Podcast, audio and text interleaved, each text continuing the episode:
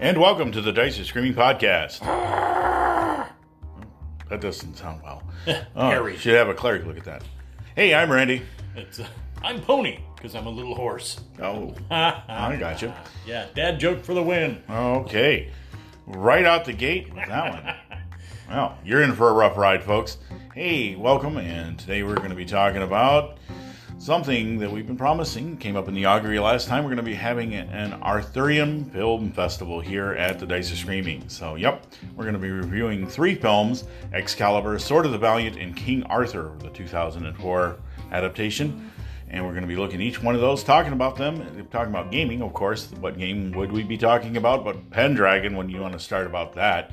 So we're going to be bringing that out as well as talking about some of the neat things that are very readily adaptable to just not Pendragon, but other role-playing games in general.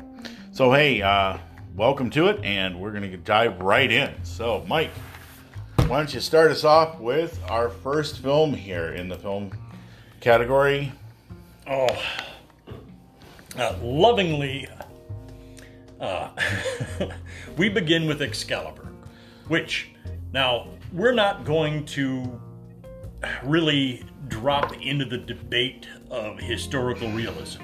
Yeah, So- th- that's right out the window. Yeah, our, our approval or disapproval of a film for the purposes of this podcast, let me just get it right out on the table from the get go that our goal is to describe like entertainment value overall, which is a blend of like the right amount of historical accuracy, some quality actors, good props, and like period environment, uh, and then an engaging film to watch and enjoy. Uh, and so at the top of the list, although there are plenty of factors working against it, Excalibur to us really stands out at the top of the pack because there have been some apocryphal disasters. Uh, the worst, we're not even going to cover here, okay? We're, we're not even touching those with a borrowed 10 foot pole uh, that the rogue got from a questionable source. Because you'd expect no less. Oh, you'd expect no less from the dirty caltrop of gaming podcasts. That's right. You would have to have a cleric to look at that. Otherwise, you'll be eating lockjaw. Yeah, iron rations go down hard enough uh, normally without lockjaw. Yeah, not to mention how they come out the other end. yeah, it's no, it's not a pretty picture either. So, yeah. the cleric for that too. He's taking care of both ends. Oh, Oh, God, I got the flux again. Somebody get me prunes. so Oh. yeah, um, Excalibur. yeah. Well, like you said though, we're gonna start off with the best of the heap, and we think that Excalibur, while it lacks historical relevancy and is just as much a made-up fairy tale as anything else, that's what the beauty of the King Arthur fantasy and mythos is. It's really what you make of it, and you know it is the probably the most faithful adaptation of Sir Thomas Malory's Arthur de la Moore, but it if you look at it from the point of probably where King Arthur took place, it has absolutely nothing to do with that. People running around in full plate with all kinds of pole arms Yeah. and weapons, completely out of period. But yet, we're talking about the high romantic age of chivalry and the idealism of what Malory was tapping into when he wrote this. Yeah, you're The dealing with Kings. like 12th century romanticization of uh, ancient British mythology.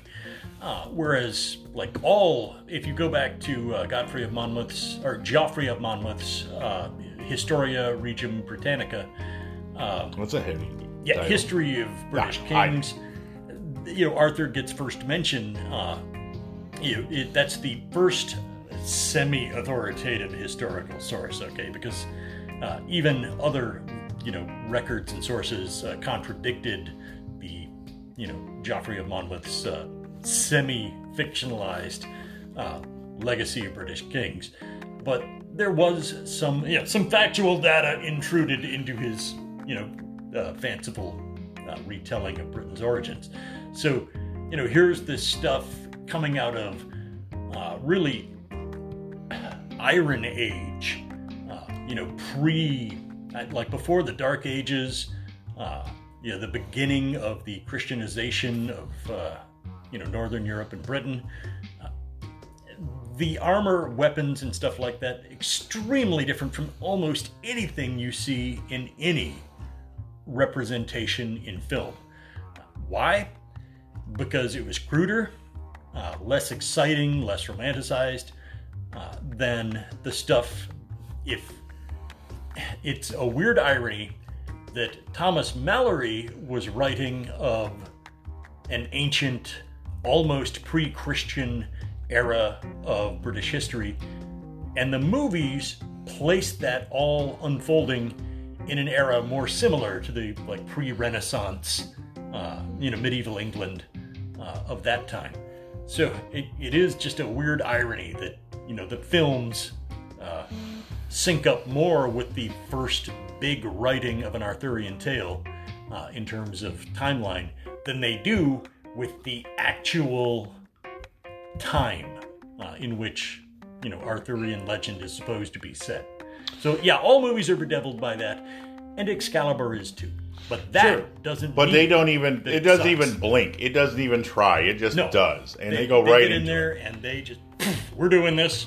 So you have a great cast in this one, including Liam Neeson, Patrick Stewart. Liam Neeson was uh, Gawain, Yeah, you really can't go wrong with like quality actors. Okay, this and of course the scene stealer uh, Nicol Williamson as Merlin, and of course uh, Helen Mirren as Morgana. yeah, Wow. Uh, yeah. So this film was in the early '80s, and if you were playing D and D back in the day, this was a must see. And if you caught it like I did on Skinamax, you definitely got you know the visual treat that was this movie because it is gorgeous on so many levels of the knights running around on horses and gleaming swords. So it captures perfectly the romance of the era, and it's uh, directed by John Boorman, which you know that's no small pedigree there if you knock aside Deliverance. But either way, uh, it tells pretty much the, the tale that we're all familiar with uh, that he, his father, Uther Pendragon,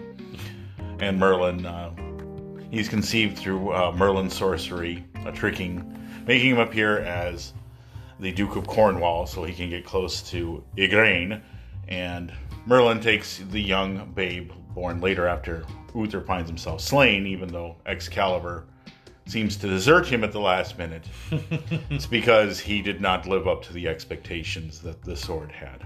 yeah. Being, and this is one of the popular included myths in all of the best. I think what you one of the inclusions in the best versions of uh, Arthurian mythos. Yeah, T.H. White's The the- Once and Future King. the hubris factor. Okay, the the failing of people who are well intentioned and you know noble at heart. I mean, they're trying, uh, but the kind of frailty that comes of uh, success, where people who have shown great courage and absolute commitment, even they are capable of making a flawed decision. Like they, they place their personal wants too high on the list instead of focusing on what they ought to do.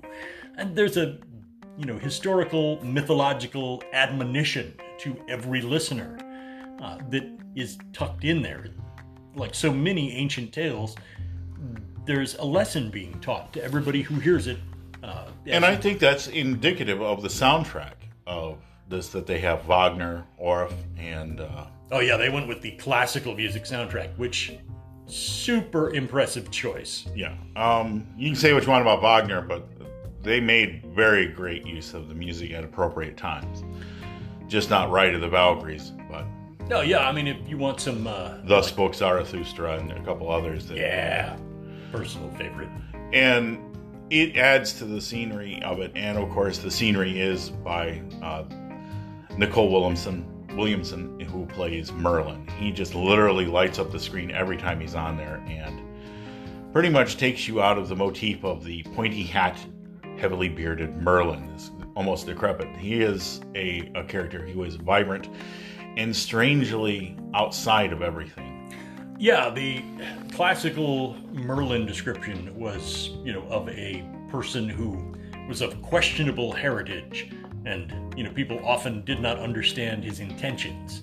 Uh, you know, in many cases, he was not seen as like some trusted, sagely advisor, but rather as a kind of neutral outside force that could not be completely depended upon. And in many circumstances, that leaves Yeah, they bring that up in the film where they say you alone. betrayed Uther, and he didn't. But uh, yeah, Uther kind of betrayed himself. But exactly. It- yeah, look, I did what he said. I didn't sleep for three days three nights just so your father could go sleep with Igraine. Yeah, I, yeah, that like Merlin. You'll you'll see a recurring theme in in the films with any historical accuracy at all. Uh, any like classical references to the tales. Merlin is often the guy who he's not entirely trusted, but he is useful, and he persistently is like, I don't think that sounds like a good idea. And then of course the brave knight is like. But my penis thinks this idea is awesome. There is no way I cannot do this. Sorry. And, you know, things then go awry. Yeah, Uh, and- so yeah, this Excalibur delivers a terrific Merlin as well as a very excellent. And the third character in the film is Excalibur. Literally, the sword factors a great deal in this, even though it doesn't have a speaking part and only appears.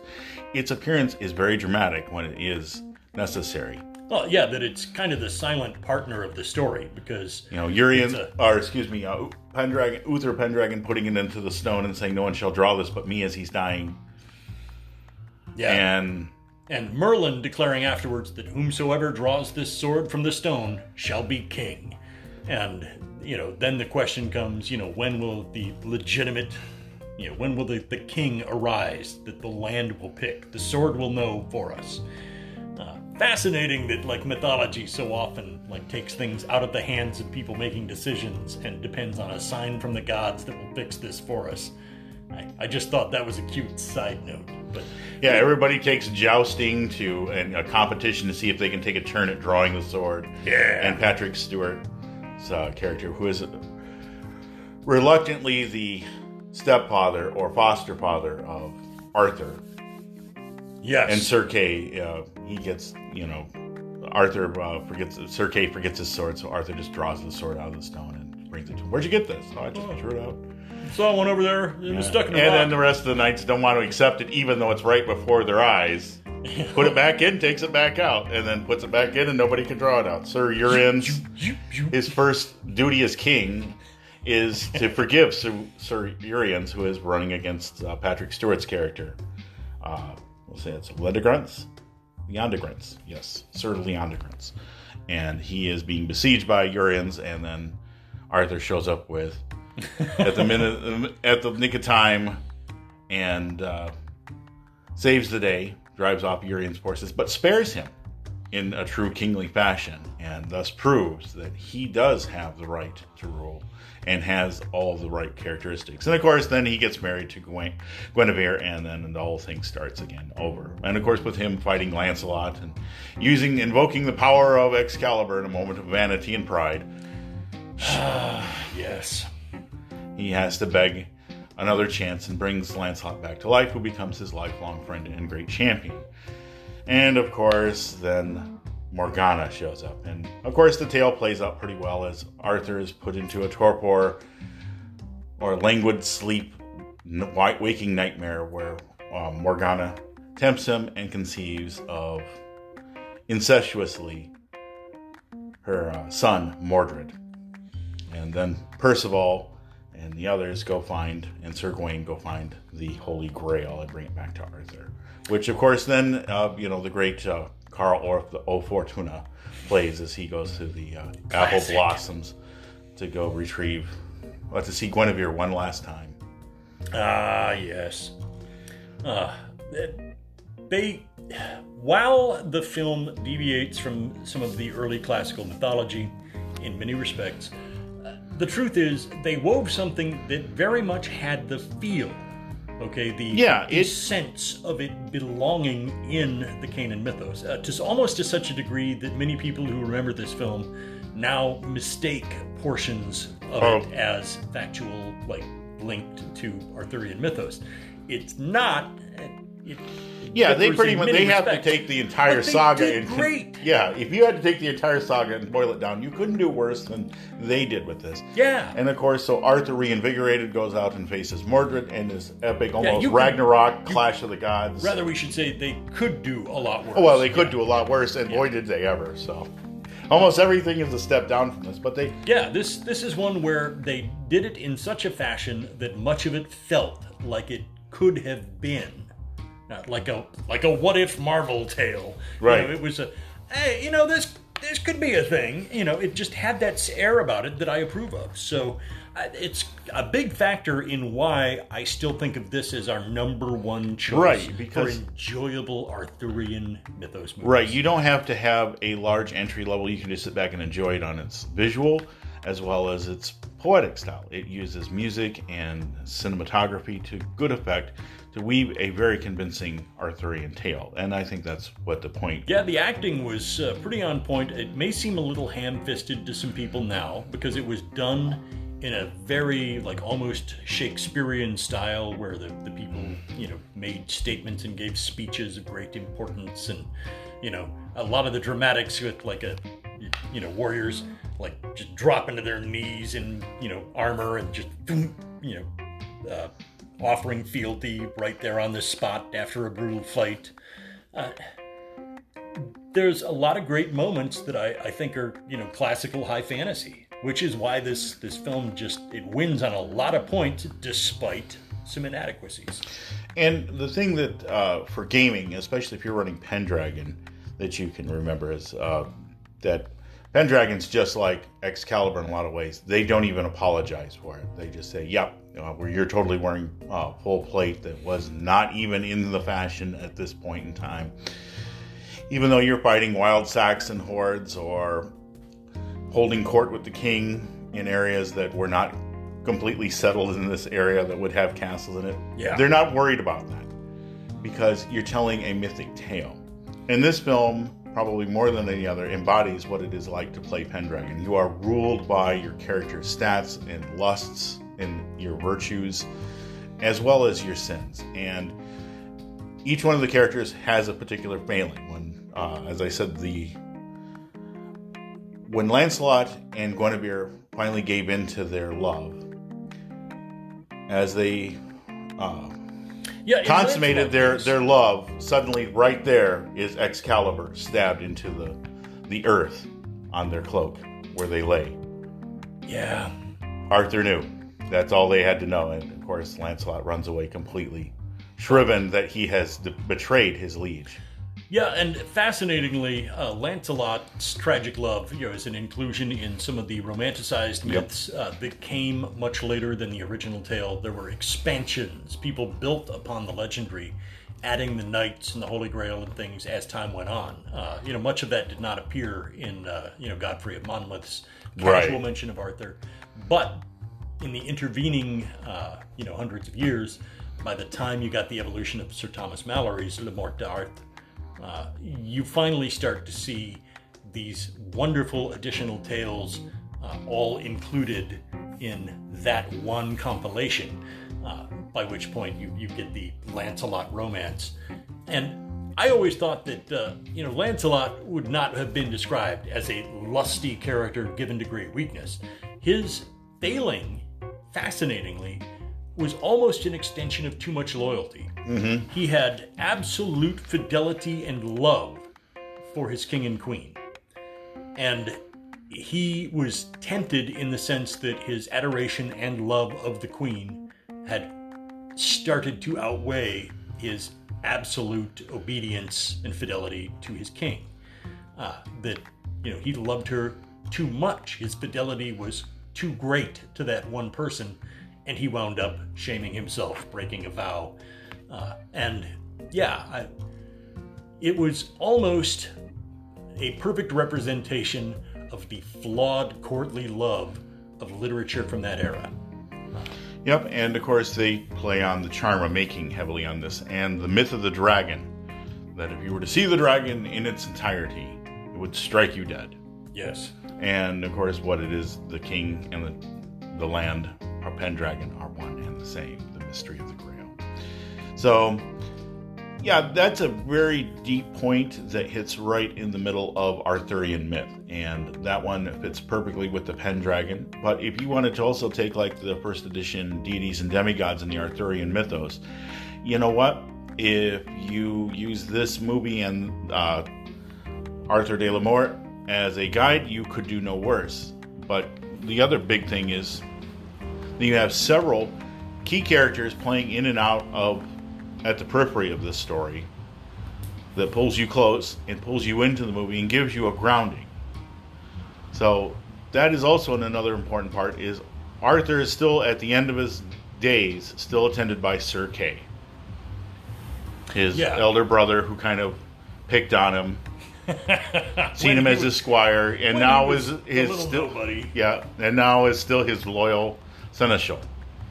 So, yeah, we give this movie a big one, and also, like I said, the charm of making is a deep mystery that can be used for many ways. But in Morgana's case, she used the charm of making to make potions and elixirs to muddle men's minds, where Merlin used it in a much different way, and also the crystal cave, which we've talked about in the previous examination of Arthurian myth.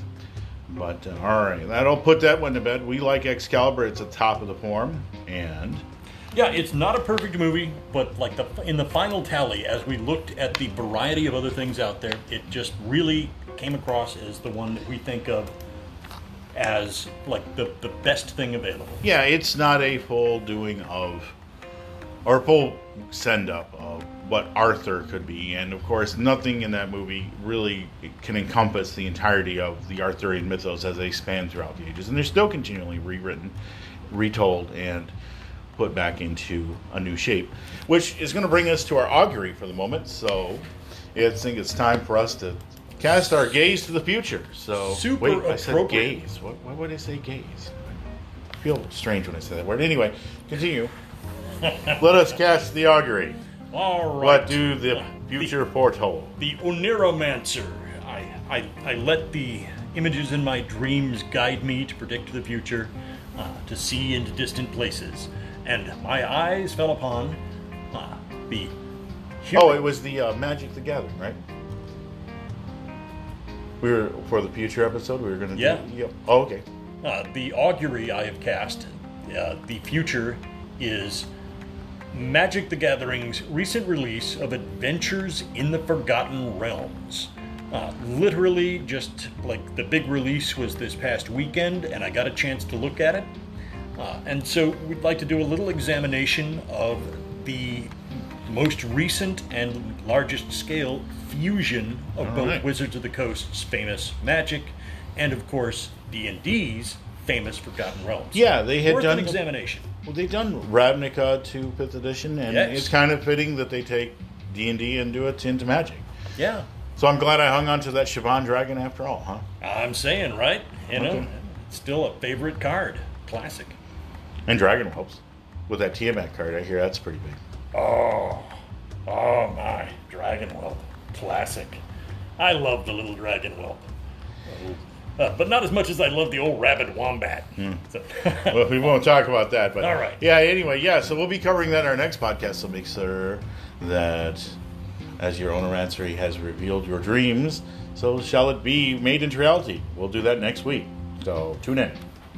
All right. Getting back on to our Arthurian review, we're going to come up on a second one. Now, this one is very much like our first, where we covered the mythology of the Arthurian mythos rather than a historical look.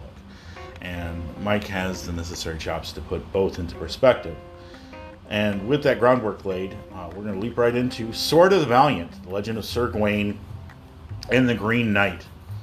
Uh, this was a 1984 film, and it starred Miles O'Keeffe and had also a cast of characters that would later become more familiar. Uh, had Peter Cushing, Sean Connery, yeah. Okay. Quality staffing here. okay. and uh, also, uh, oh my goodness, I just forgot his name. Uh, John Rhys-Davies. Oh, also yes. So yeah, it's got a lot of characters in there, and uh, I think uh, was it a lot of people you'd think of as uh, highly yeah Trevor Howard. There you go. There we are. Trevor Howard. Yep, as Arthur. And so, My favorite takeaway from this, of course, is Sean Connery as the Green Knight. oh yeah, now right again with Pendragon, you would be right at home. This would fit right into any Arthurian campaign. Right in the middle of winter, a knight of seemingly spectral and almost druidic quality strides in right into the hall and makes wild boasts that anybody can take his head with this axe if they're brave enough. Step, let them step forward. One cut, but he has a caveat. If he manages to survive somehow, he gets to return the same cut. so Arthur called out, none of his knights will defend him. A young Miles O'Keeffe, as Sir Gawain, a squire, accepts the challenge and lets the Green Knight take a strike. But the Green Knight says, No, you're too young. You have not tasted life. I'm going to give you a year, and then I'm going to come back. And so Sir Gawain uh, finds out that, yeah, when you cut off the Green Knight's head, it doesn't stop him. He just gets across the room, puts it back on, and he's just fine. Yeah, you're gonna need another way to beat him. Uh, uh, uh. So the Green Knight gives him a quest, a riddle, which where life is emptiness, gladness, and where life is darkness, fire, where life is golden, sorrow, and when life lost, wisdom. He must find the answers to each one of these in that year, and he will let him live if he is able to fulfill those conditions. So that, that starts off, and of course they run right afoul as soon as his hasty entrance into knighthood is given. Uh, they try to go unicorn hunting, probably something that would happen in many Arthurian campaigns. Hey, look, it's a unicorn. It must taste magically delicious. yeah. Uh, also, you know, I personally think it's uh, slang code for like we're just really gonna go out and you know ride around on horses and get wasted. yeah. Okay, that uh, unicorn hunting is synonymous with like we're gonna have a party that is totally legitimate. It's it's basically the ancient world's hunting camp weekend. Uh, and hey, you know what? Good for man. Have fun. Life's short. Uh, but wonderful thing about this movie, despite once again, uh, in some respects, it violates the historical context in many ways. Uh, you know, all the same sins uh, as many of the other Arthurian movies, but this one distinguishes itself in that it has focused not so much upon Arthur himself, but on one of the knights of the Round Table, uh, and you know the the actual uh, classical myth surrounding that particular knight. There is one particular tale of you know Sir Gawain and the, the Green Knight, and although this is a fanciful reinterpretation of it, I think they made a really solid film out of this. Just it delivered entertainment value for its time period. Right. Certainly better than most. and the, he goes through a series of challenges finding uh, one of the cities of the lost that's uh, only there once every 10 years and all the inhabitants are kept in a sort of a stasis during that time and then only one week during those 10 years is, are they allowed to move about and uh, he finds a love there that is bittersweet and uh, Gwaine, although tries to rescue her from her alleged Baron, uh, the Black Knight, Yes. and uh, he ends up finding that he is somehow breaking the rules of the game, and he has to return back to the time, his time. And he, but he in the turn gets a magic ring that allows him to be invisible. Oh yeah, classical mythology there. Okay, that you know, that, and of course D and D harvested everything from you know, Right, and you know, so you know, this is just they're comfortably in classic turf here. Uh, I do want to mention that uh, it distinguishes itself as a film because it's really about a comparatively young man uh, who comes from an advantageous position and whose heart is in the right place. You know, he does not want for courage, but he lacks wisdom. Uh, you know, that boldness is actually very important, but it's a quality that, you know, a truly great knight has to temper. Uh, and the story of Sir Gawain is you know, a series of trials and tests that slowly bring him the wisdom that he is going to need to win his own life back. Uh, you know, with that sword of Damocles hanging over his head, like that. That one He will have a fateful meeting with the Green Knight one It's, day. it's coming. You know, the, it, you got a GPS tracker on you for an ass whooping, uh, and you know that check is cashed. It's coming. So, uh, I think that made a particularly compelling uh, story for a movie, even though it's one of the lesser known Knights of the Round Table. You know, a, a less thought of. Everybody's Yeah. like King Arthur, Lancelot, Guinevere. Here's Sir Gawain at his best, and I just loved that, uh, especially you know him up against a Sean Connery who has a wonderful mocking sense of like, Oh, yeah. like I already know all the outcomes. I have all the wisdom. You, on the other hand, could use some. So here's the deal: get out there and get wise. Yeah, he basically sits and chews scenery in that really cool druidic armor. Yeah. And they're not shy about the druidic symbolism. I mean, covered with mistletoe and thorns exactly. I, he is just and antlers for a crown. the an- he is the ancient world's like perception of the Green Man or the, the Herne the uh, Hunter. Hunted, uh, you know Herne the Hunter. Uh, it- those representations all come alive in what they created for Sean Connery's outfit and appearance and mannerisms, and it was well done. I, I in that respect. There, like, I'm not saying there aren't some Oh, it, it's it's got its it's stuff. got its moments where it kind of hits and miss, but it ends with a great battle, and uh, as everyone should, every good movie should. And of course, he confronts the Green Knight, and uh, you'll have to watch the ending. But uh, spoiler alert, probably. Death scene of Sean Connery in this one is splendid. He gets to chew scenery as he dies, even then. and he does it well. Okay, I mean it, it's not corny at all. It fits in the tone and intent of the movie. And while, again, I'm, I'm not going to go out. on. Lyonesse, the Lost. I'm trying to. Remember, I finally remember the name of that city. The Lost City of Lyonesse was a big in Arthurian realms. Once every ten years, it would appear, and only for a brief time. Ah, wonderful. And uh, of course, the the lady that he meets there and helps escape and all that, uh, she turns back to a swan. Yes, You know, the Swanamy. correct. Uh, like Arthurian mythos, uh, one of the reasons we love it. I mean, honestly, it, it plays so heavily. So yeah, so many uh, tropes in D and D can be done here. A magic ring. Um, it is also the whole point that it's not always about Arthur. It's not all Arthur all the time. It's about the knights. And here's a knight who comes to the quickly to the fullness and realizes the bitterness of war and loss and love. And yeah, it's a nice coming of age story done in the Arthurian tradition. So we give this one a really strong second one. It's not perfect. It's not the best film ever made in this genre, but it is a very good entry and it's a lot stronger than most others. yeah, I gotta hand it to them. Uh, you know, looking. Uh, to be honest, there were only. Wait, did few, you just say looking? Look. What? What? Oh no, we bailed our saving. Once ah. again, the arcane eye settles its eldritch gaze inscrutably upon you, forcing you to look at other projects around the gaming and nerdosphere.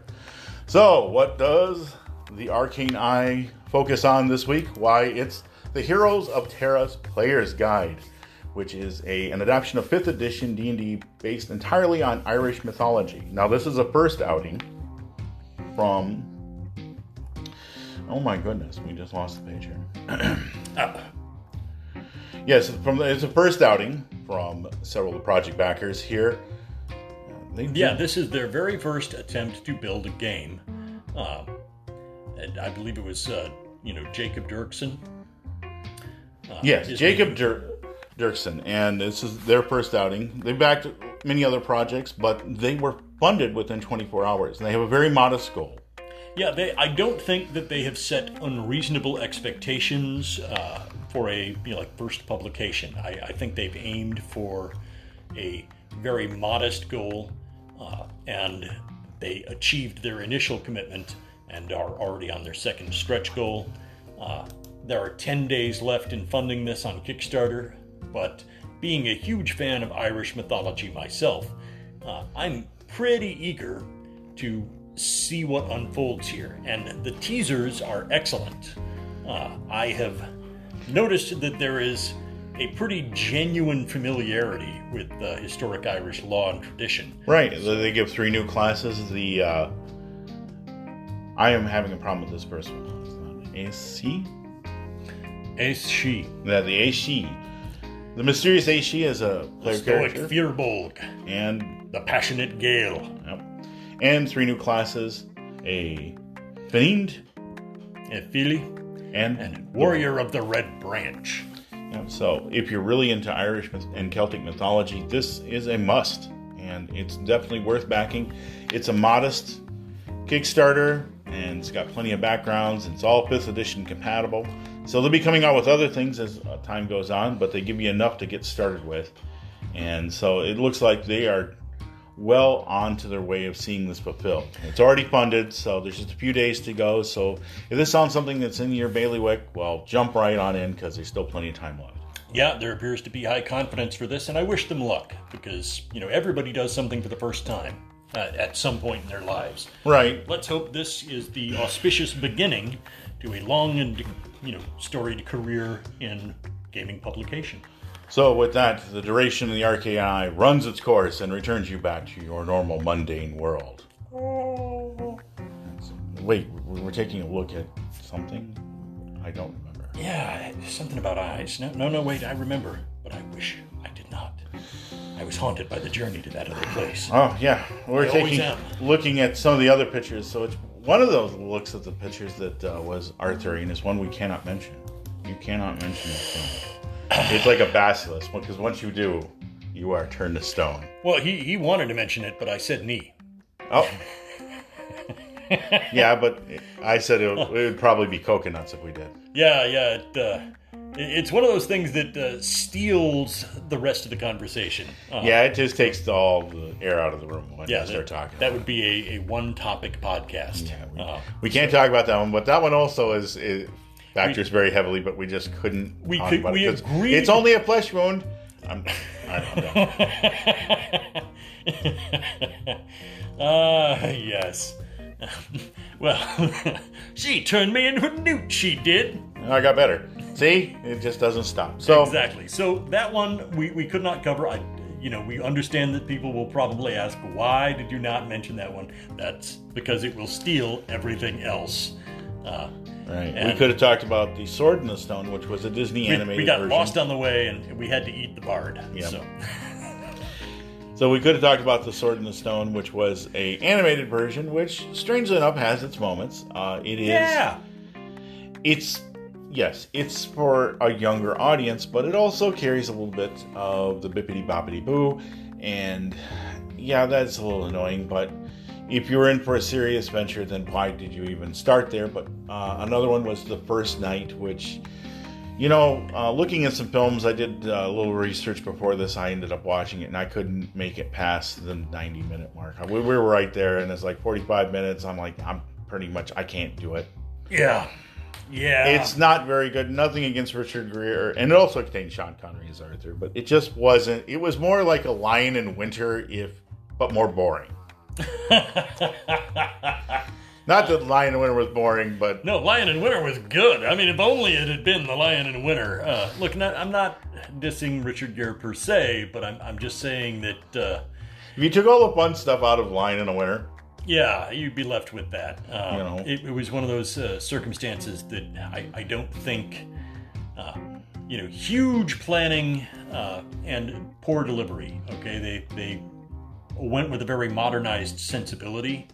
Uh, they went with the actor's strengths, which is you know like uh, being you know charming, roguish, uh, well-intentioned, uh, but I don't know. Uh, something felt terribly un-Arthurian about it all the way through. I yeah, it just didn't hit the notes, and it is what it is. It, you know, if you enjoyed the film, you know, make sure you tell us. Uh, let us know what we missed about that one. I, like I said, I, it's a 90 minute movie, and uh, 45 minutes in, I'm like, I, I can't do this. yeah, my eyeballs are burning. I'm, I'm bored silly. And, um, you know, I'm spending more time on my phone, Yeah, it managed to obey the trope riddled failures of like pretty much all Arthurian movies, and then to build upon them with the lack of uh, you know the suspension of disbelief. You just couldn't.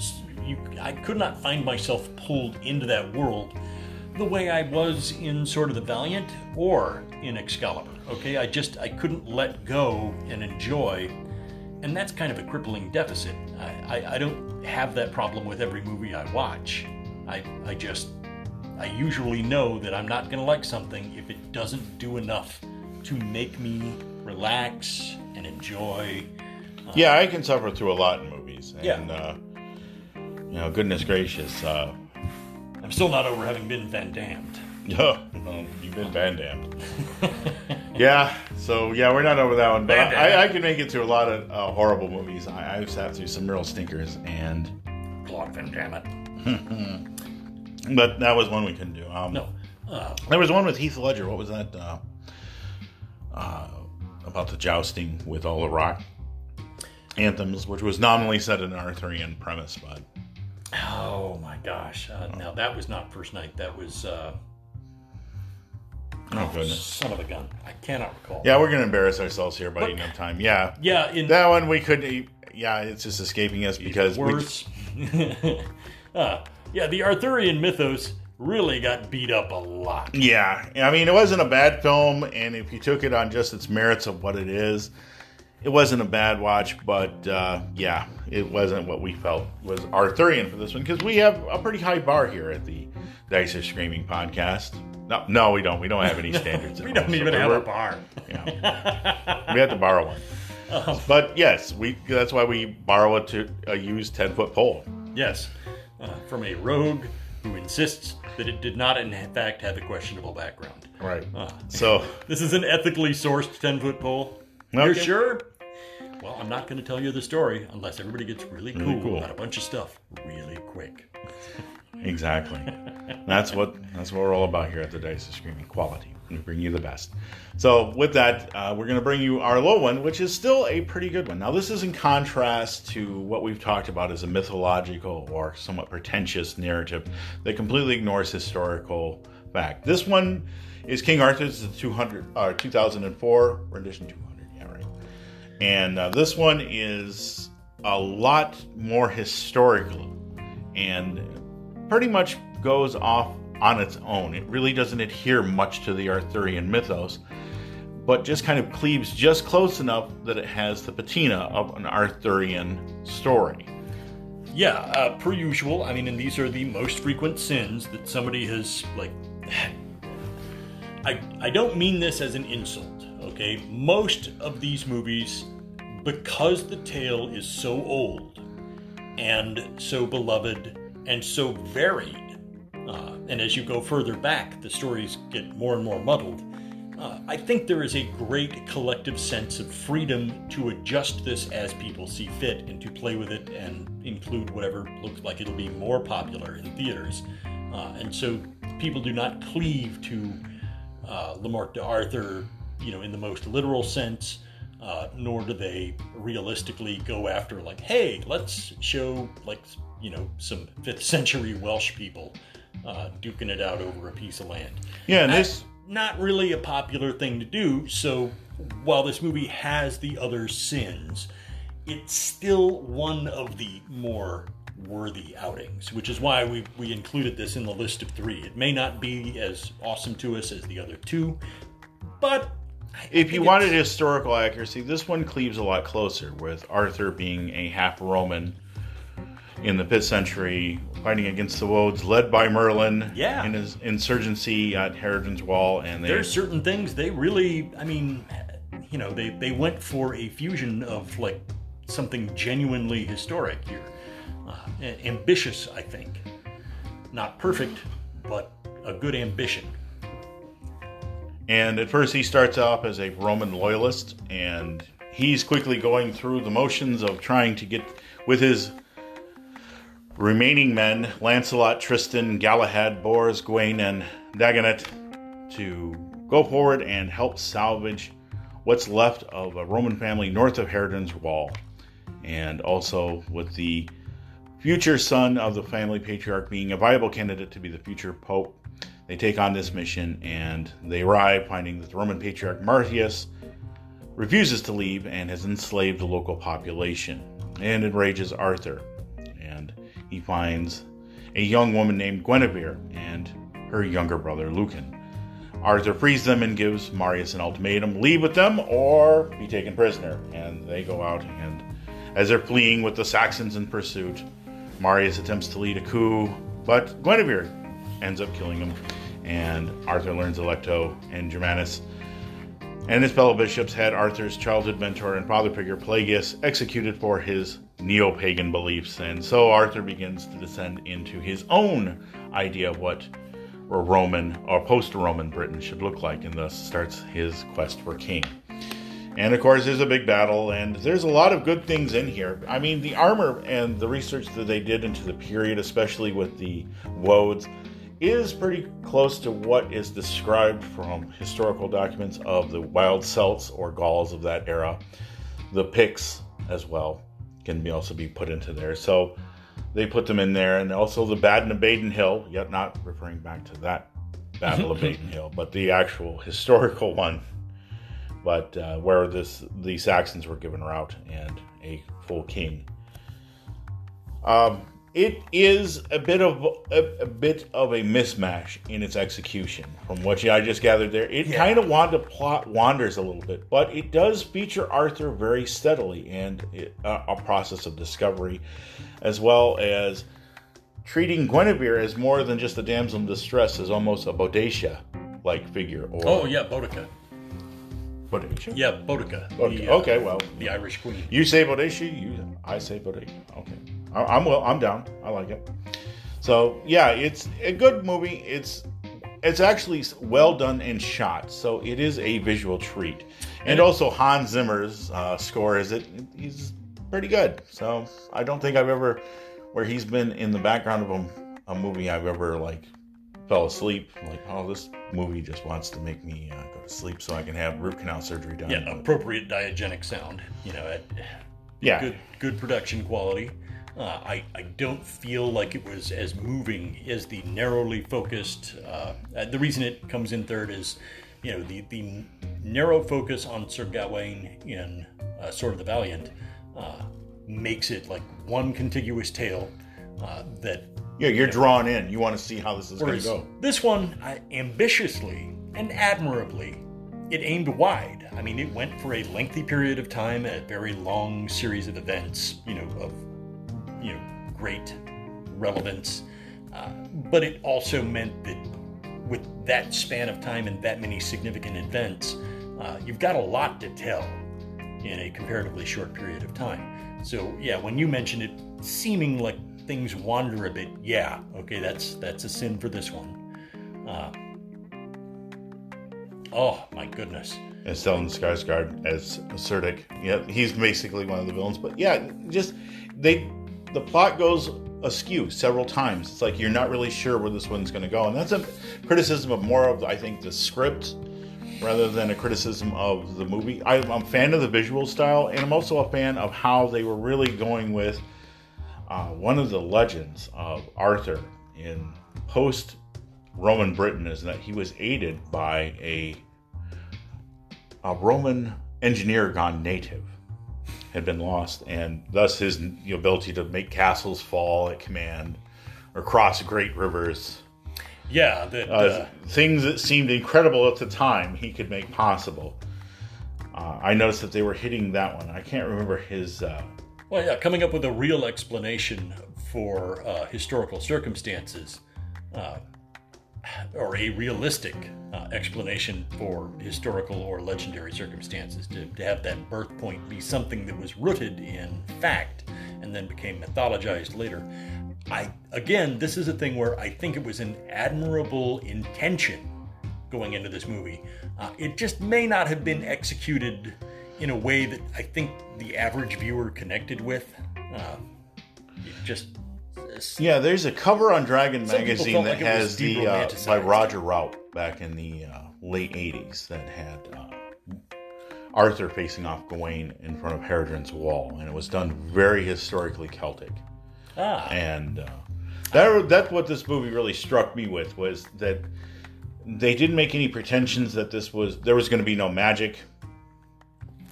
Um, there was going to be no uh, mystical elements to this other than perhaps the paganism of the uh, Woad folk.